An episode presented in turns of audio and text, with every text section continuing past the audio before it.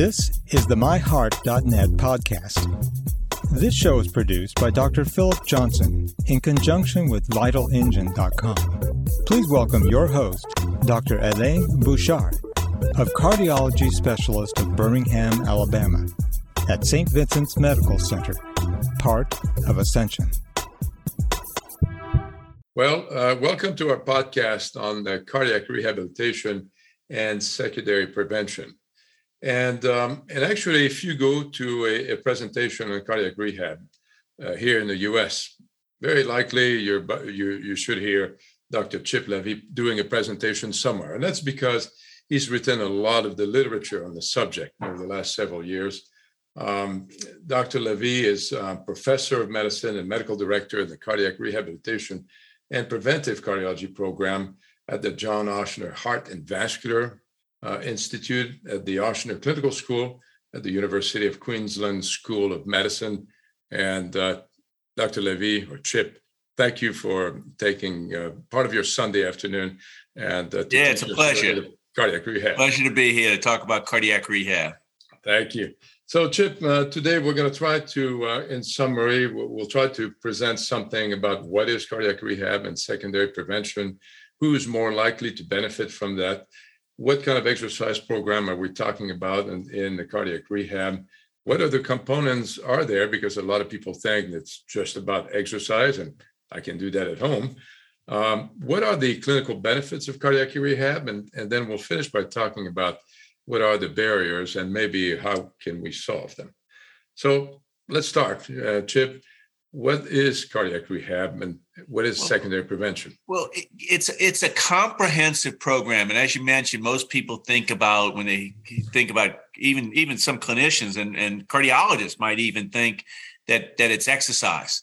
And it's it is that that is probably the most important thing but it is a comprehensive program that also involves education uh, comprehensive risk factor modification counseling and particularly psychological counseling for the for the, the a, a, large amount of psychological distress that our cardiac patients have as well as the exercise. And when they think about the exercise they think it's all you know basically pay, patients walking on the treadmill or riding an exercise bicycle or, or riding in a, an elliptical machine. But it's also resistance exercise to because because muscle strength uh, and and bone strength is also a very important part of cardiac rehab.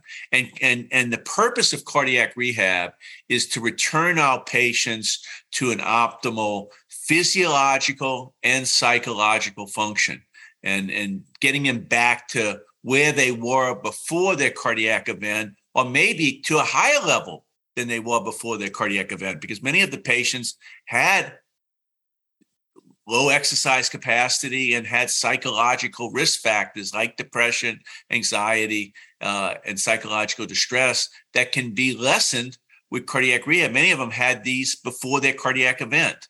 And so it's a comprehensive program to, to accomplish all of this, to improve the quality of life of our patients, but also to reduce their risk of a subsequent major cardiovascular outcome, including cardiovascular mortality that's death from heart disease, as well as all cause mortality. Now, we'd like to do, we'd like to reduce the symptoms of angina and shortness of breath. We'd like to uh, improve, you know, again, the quality of, of life. We'd like to, to reduce their risk of having heart attacks. S- some of this is harder to show than others, but certainly showing the benefits on functional capacity, improving the risk factors, reducing psychological distress, uh, and reducing cardiovascular mortality and all cause mortality has been now well shown in the medical literature with cardiac rehab. So it's a pretty important program that's very underutilized in our practices. So, Chip, uh, who's likely to benefit from cardiac rehab? Well, well, honestly, there's many patients who would benefit, and many patients who even have cardiac risk factors um, would would benefit from from cardiac rehab.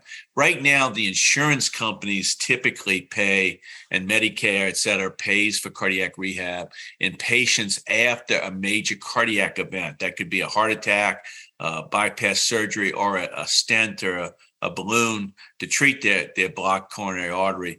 That's probably the majority of patients in, in cardiac rehab. But many other patients also uh, are candidates, like patients with heart failure who are stable with reduced systolic function. That means reduced uh, contractility of the heart. They have a weakened heart squeeze. Uh, patients who even have stable angina, uh, you know, sometimes could qualify. Patients who have had a, a a, a device put in, like a uh, like an ICD, um, an implantable defibrillator, patients who have had a an LVAD for heart failure, uh, people who have had an aortic or mitral valve replacement, uh, all are potentially candidates, as well as patients who have blockages in their leg arteries. Peripheral arterial disease is also a more recent indication. Right now, really in the country, by far the majority of patients, and probably the evidence is strongest for the patients who are following a major cardiac event like a heart attack, a bypass surgery, or a stent to treat their blocked coronary artery. That's the majority of patients uh, enrolled in cardiac rehabilitation today. So, um, the if we're talking about an exercise program, uh, a lot of people are scared by that. Uh, some of them have never really exercised, or they may say, maybe I'm too sick to exercise, particularly with the patients with heart failure. Um, what kind of exercise program can you explain to us a little bit, an example of what would be done with the patient? So typically, typically during the exercise portion of the of the of the program, patients are, are, are often evaluated, and many times they're evaluated with a stress test. And I'll our institution. and We actually even do a cardiopulmonary stress test, which is the gold standard stress test.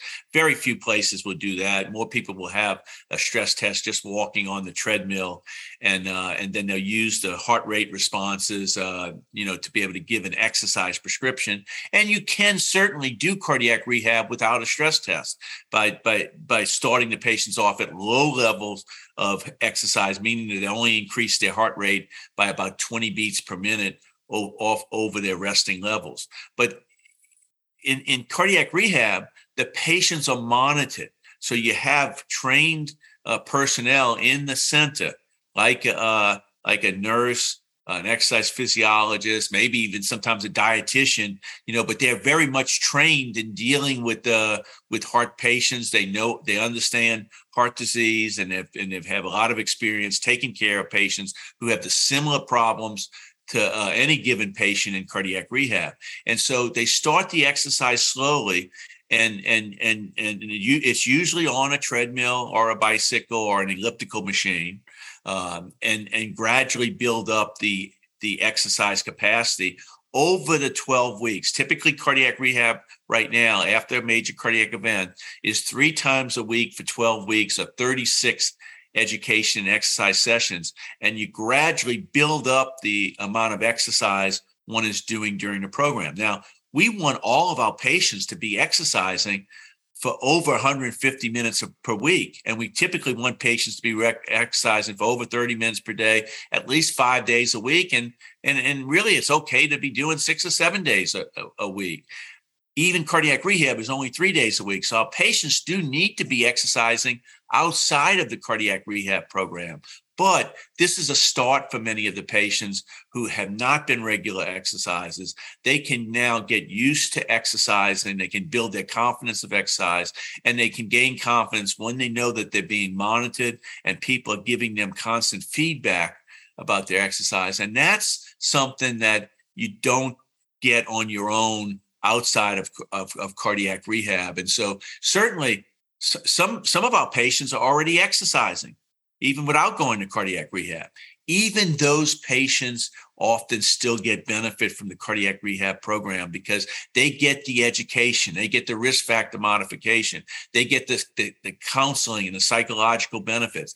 They're also able to push their exercise a little bit harder than they might be comfortable doing on their own outside of the monitoring system. So there are a lot of benefits of cardiac rehab. And again, the patients in randomized studies who have been randomized to cardiac rehab compared to those randomized to no cardiac rehab are having not only symptom improvements, but they're having reductions in cardiovascular and all cause mortality. That's a pretty strong finding. Yeah, I was going to ask you about the data. I mean, what is the data that we have? Uh, it's not, you're not going to, obviously, this is someone who's had a heart attack. A lot of times. You're preventing a, a recurrence or you prevent that you're improving their their quality of life as well as reducing mortality? There's, there's, certainly evidence that we're improving their functional capacity. We're improving their exercise the ability to do more exercise. And that actually leads to improvements in their in their quality of life one of the biggest things that cardiac rehabilitation does is is and, and, and it correlates with the improvement in the exercise capacity is reduces psychological distress and, and the one that gets the most attention is depression but we've published data showing that it also reduces anxiety and hostility which is another way to say unexpressed anger and just total uh, quality of life scores improve with cardiac rehabilitation.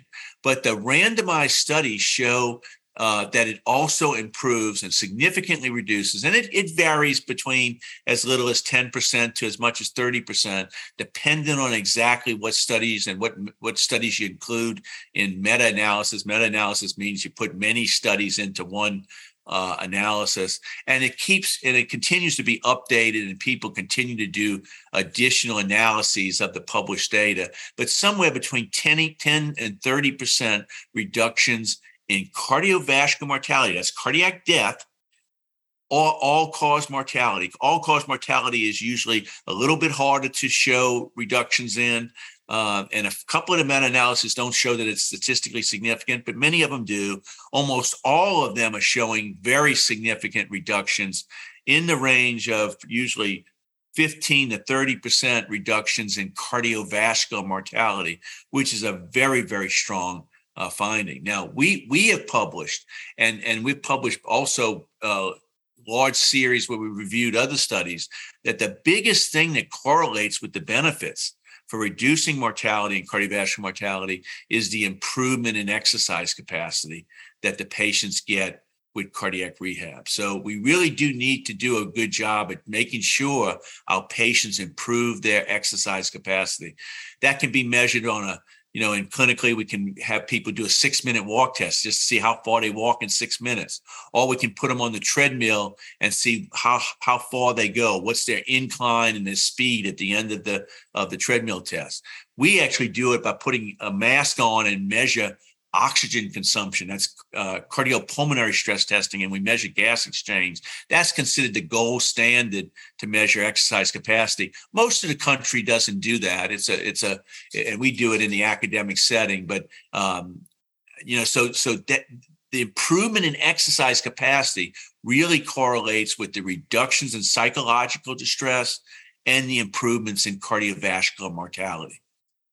That's very important. Uh, you mentioned also that there was something beyond exercise. Obviously, uh, do you find that you know with the education that you provide, you have better adherence to um, and you know medication, better control of cholesterol, better control of blood pressure, and and so forth, and eating so, better. So, so cer- certainly all of that typically happens in cardiac rehab. I have to admit, you know, mo- most of the patients who start off in cardiac rehab have already stopped smoking. You know, so so we get a little bit better uh, smoking cessation, but most of the patients who attend cardiac rehab are a select group that they decided to attend they've usually stopped smoking on their own. But we can get improvements in the in the cholesterol not so much in the bad cholesterol. We can do way better with the statins with that but we can get improvements in the hdl or the good cholesterol with the cardiac rehab and exercise training. We really reduce the triglycerides. That's probably the biggest fat that that, that improves. Sugar gets lowered. Inflammation gets lowered. C-reactive protein which is a which is a very important predictor. We don't always measure that clinically, but it's a very important predictor of prognosis. We improve blood pressure. Uh, and so many components. We, we certainly improve weight. Uh, weight only falls a little bit with cardiac rehab, but the waist circumference falls a little bit more, and percent body fat falls a little bit more.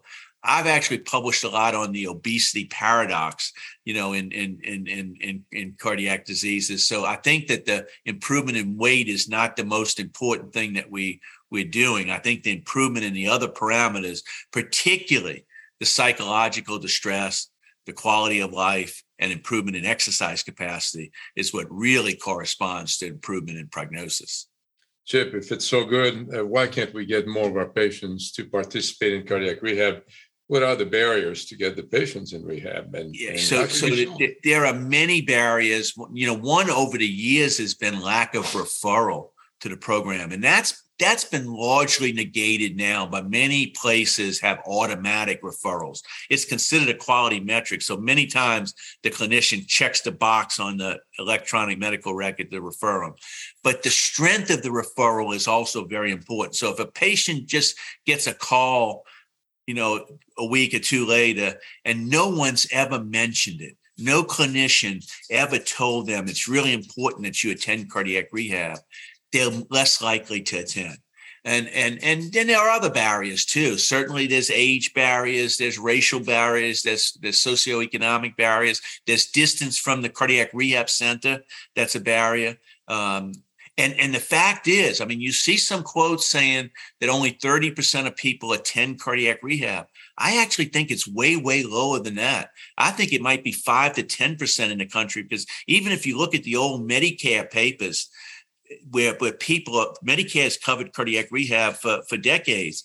In the Medicare pay, pay papers, only 13 to 15 percent attend even one cardiac rehab session and very few of those actually complete the program so there are many many barriers and so we do need to do a better better job and one of the ways is to have the clinician be a vigorous advocate uh, and it doesn't have to be the cardiologist. It could be the primary care. It could be the pharmacist. It could be the nurse, you know, taking care of the patients. We all have to do a better job of advocating cardiac rehab to our patients and and and doing it over and over again. And then we have a much better chance of getting uh, attendance. Now, in the long term, we also need to have remote cardiac rehab. We need to have we have to use more digital and telemedicine. So we have to we have to bring cardiac rehab into the patient's homes instead of just having them come to the uh, to the center the way it mostly is now. We really learned this during COVID.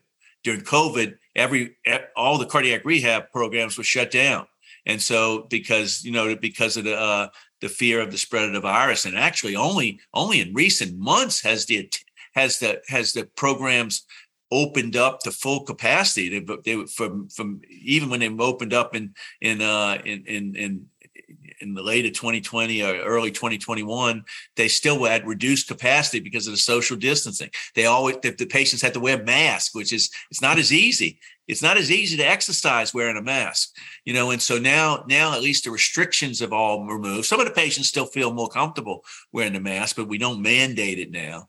Um, and so, so we we found out early in COVID that we really need remote cardiac rehab. And we needed it before COVID.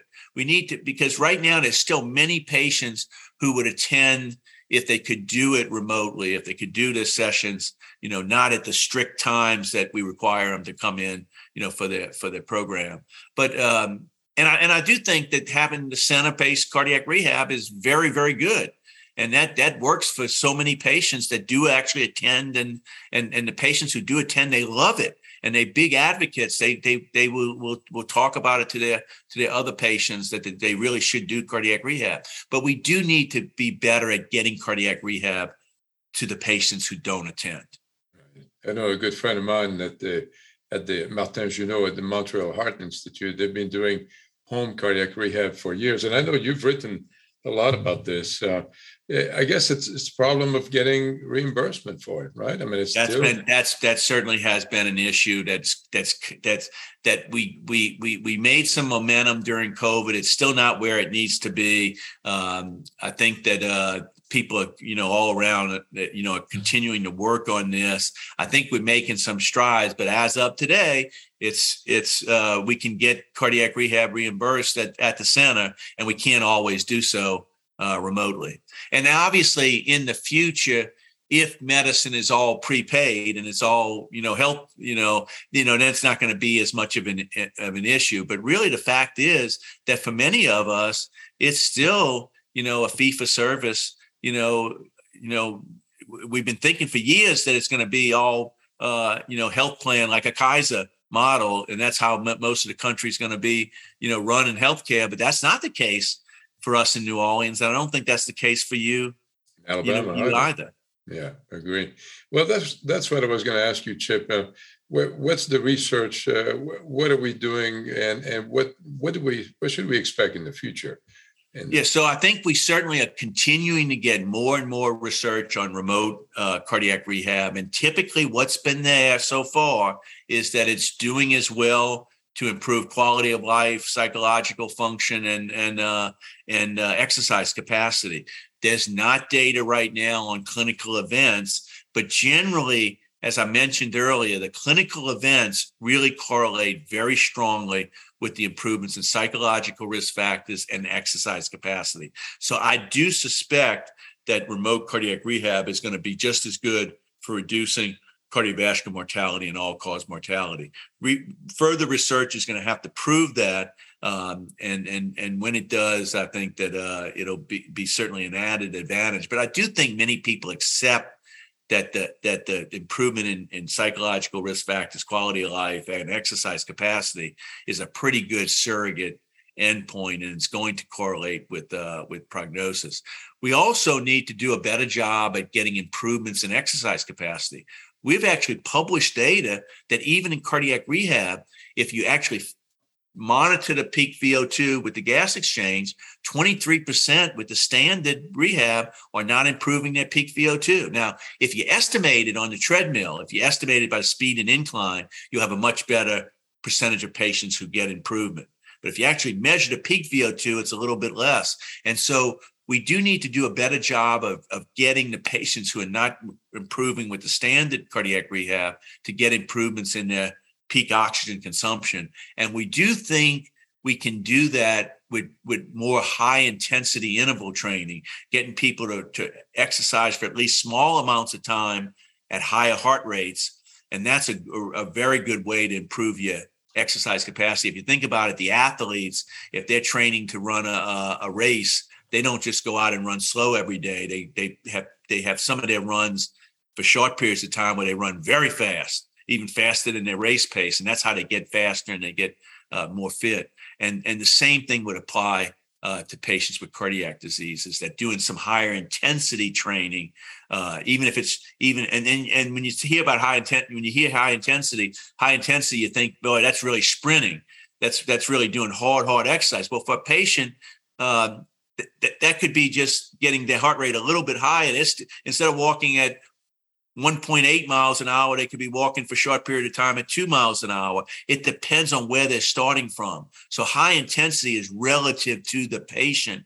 Uh, and, it, and, you know, somebody could still see somebody doing high intensity training and think that they're still exercising at a very low level because some people are starting at a very low level. And it, you know, so you, so you can't, if you went and told people that they had to go out and run, you know, there'd be many patients that have a hard time walking fast, you know, and so we're trying to improve everyone's relative exercise capacity.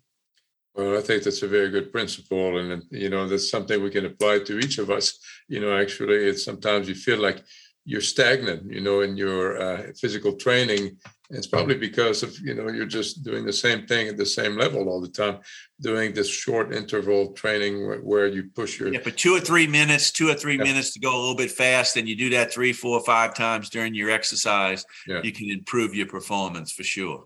Wow. Thank you very much, Chip. I mean, everything you want to know about cardiac rehab, Chip Lavie from the John Ochsner uh, Heart and Vascular Institute in New Orleans. Thank you very much. It's a pleasure being with you today. Enjoyed it. To learn more from our team of cardiologists, please visit us at myheart.net. You can also follow us on social media by searching myheart.net on Facebook and Twitter. And be sure to subscribe to this podcast so you don't miss our next episode.